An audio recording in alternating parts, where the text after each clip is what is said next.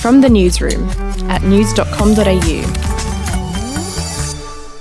Hi, I'm Lexi Cartwright, and this is the latest from the newsroom. It's Monday, the 22nd of March. Well, residents in Western Sydney and the mid-north coast are bracing themselves this morning as evacuation orders from the New South Wales SES took place overnight. It comes as suburbs on the mid-north coast remained underwater as floods peaked to levels not seen since 1961. New South Wales Premier Gladys Berejiklian said the severe flooding events were a once-in-100-year event and warned that up to 4,000 people could be evacuated.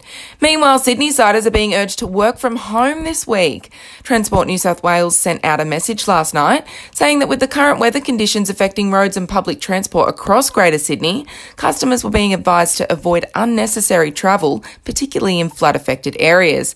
If possible, employees should work from home, and motorists who need to drive should exercise extreme caution and not drive through flooded waters. Two other news in Australia will today begin Phase 1B of its vaccine rollout, which enables 6 million vulnerable Australians, including those aged over 70, Aboriginal and Torres Strait Islanders aged over 55, and other healthcare workers to get the jab.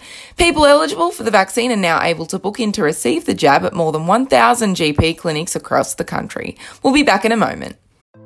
Hey, I'm Felicity Harley and I host Healthyish, where we chat to experts, influencers and people in the know from around the globe to arm you with the knowledge to make healthier decisions for your mind, body and soul. I think if we're going to be focusing on health, like sleep is probably the biggest component of that. I think sleep is the cornerstone. Like choose the harder option, because I've never woken up and gone, I regret that run that I went at 4am. I've never done that. Search for Healthyish and Extra Healthyish wherever you get your podcasts. Alrighty, to entertainment news now, and actress Sharon Stone has claimed a Hollywood producer pressured her to have sex with one of her male co-stars to help promote a movie. The Basic Instinct star made the bombshell claim in her new memoir, where she details how the unnamed director pulled her into his office and explained to her why she should sleep with her co-star so that they could have on-screen chemistry. Stone said she did refuse the offer to help rescue the fizzling film, but claimed the actor made advances at her in the weeks after. Finishing with sport, and Aussie UFC champion Alexander Volkanovski has been dealt a horror blow, which has seen his UFC title defence against Brian Ortega called off due to him testing positive for COVID-19. Volkanovski wrote on social media to his fans, "We followed every policy and process to remain COVID-free, but it wasn't meant to be this time." That's it for this episode of From the Newsroom. We'll be back with another update in the Arvo.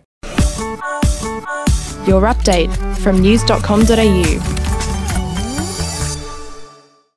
Are you ready to get an inside look at crime from someone who has investigated some of Australia's worst crimes? It was like Aladdin's Cove. The luminol found bloodied footprints and bloodied handprints on a wall, so it's just like a horror movie. Former homicide detective Gary Jubelin sits down with cops, crims, addicts, victims, small-time cheats and big-town lawyers as they tell their incredible stories. My house got raided, next thing you know I got bail refused, next thing you know I'm on a truck to Parklea Prison. Listen to I Catch Killers early and ad-free on Crimex Plus on Apple Podcasts today or wherever you get your podcasts.